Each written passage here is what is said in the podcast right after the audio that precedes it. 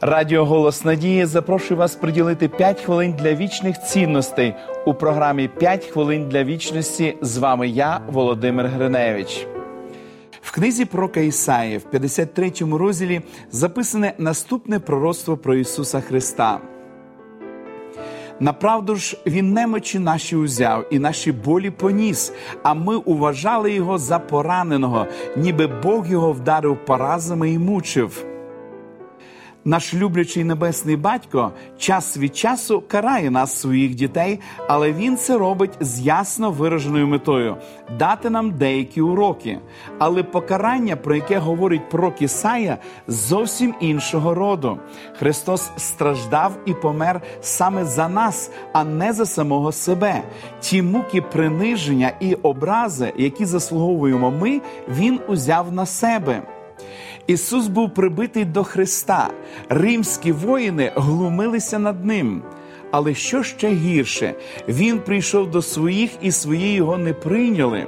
У своїй агонії на Голговському хресті Спаситель голосно вигукнув: Боже мій, Боже мій, нащо ти мене покинув?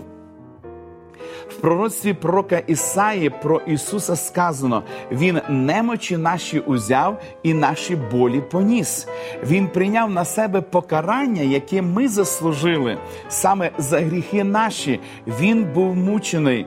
Говорячи простою мовою, Він помер, тому що взяв на себе нашу провину і поніс наше покарання за порушення нами Божого закону.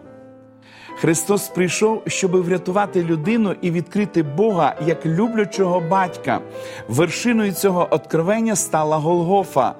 Остаточна смерть безбожних, який називає апостол Іван в книзі об'явлення, друга смерть, принесе їм неймовірні муки від усвідомлення і відчуття вічного розділення з Богом, єдиним джерелом тимчасового і вічного життя. На Христі Ісус зазнав муки саме від цього розділення. Це надзвичайно важливий момент. Він пов'язаний з якістю наших стосунків з Небесним Отцем. Пам'ятайте, Господь довго терпить нам, бо не хоче, щоб хто загинув, але щоб всі навернулися до каяття. Остаточне знищення нечистивих для Бога незвичайна справа, тому що це насправді жнива наслідків відкидання Божого. Божого шляху спасіння. Голговський хрест це рішення проблеми гріха. Христос прийняв смерть за нас, щоб ми ніколи не скуштували її. Прийміть це настільки дороге спасіння і живіть.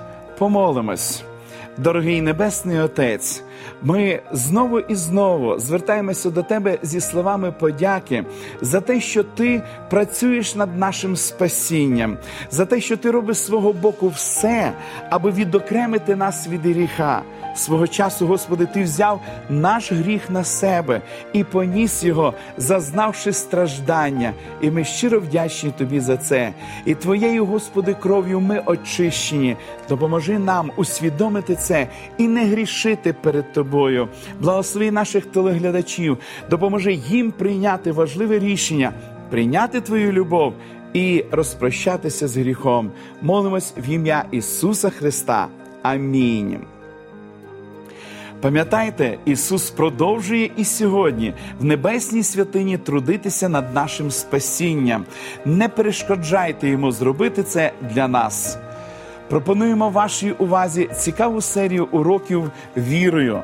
Ви можете отримати їх, зателефонувавши нам за номером телефону 0800 30 20 20 або написавши на електронну адресу biblesobachka.hope.ua. Нехай благословить вас Бог. До побачення!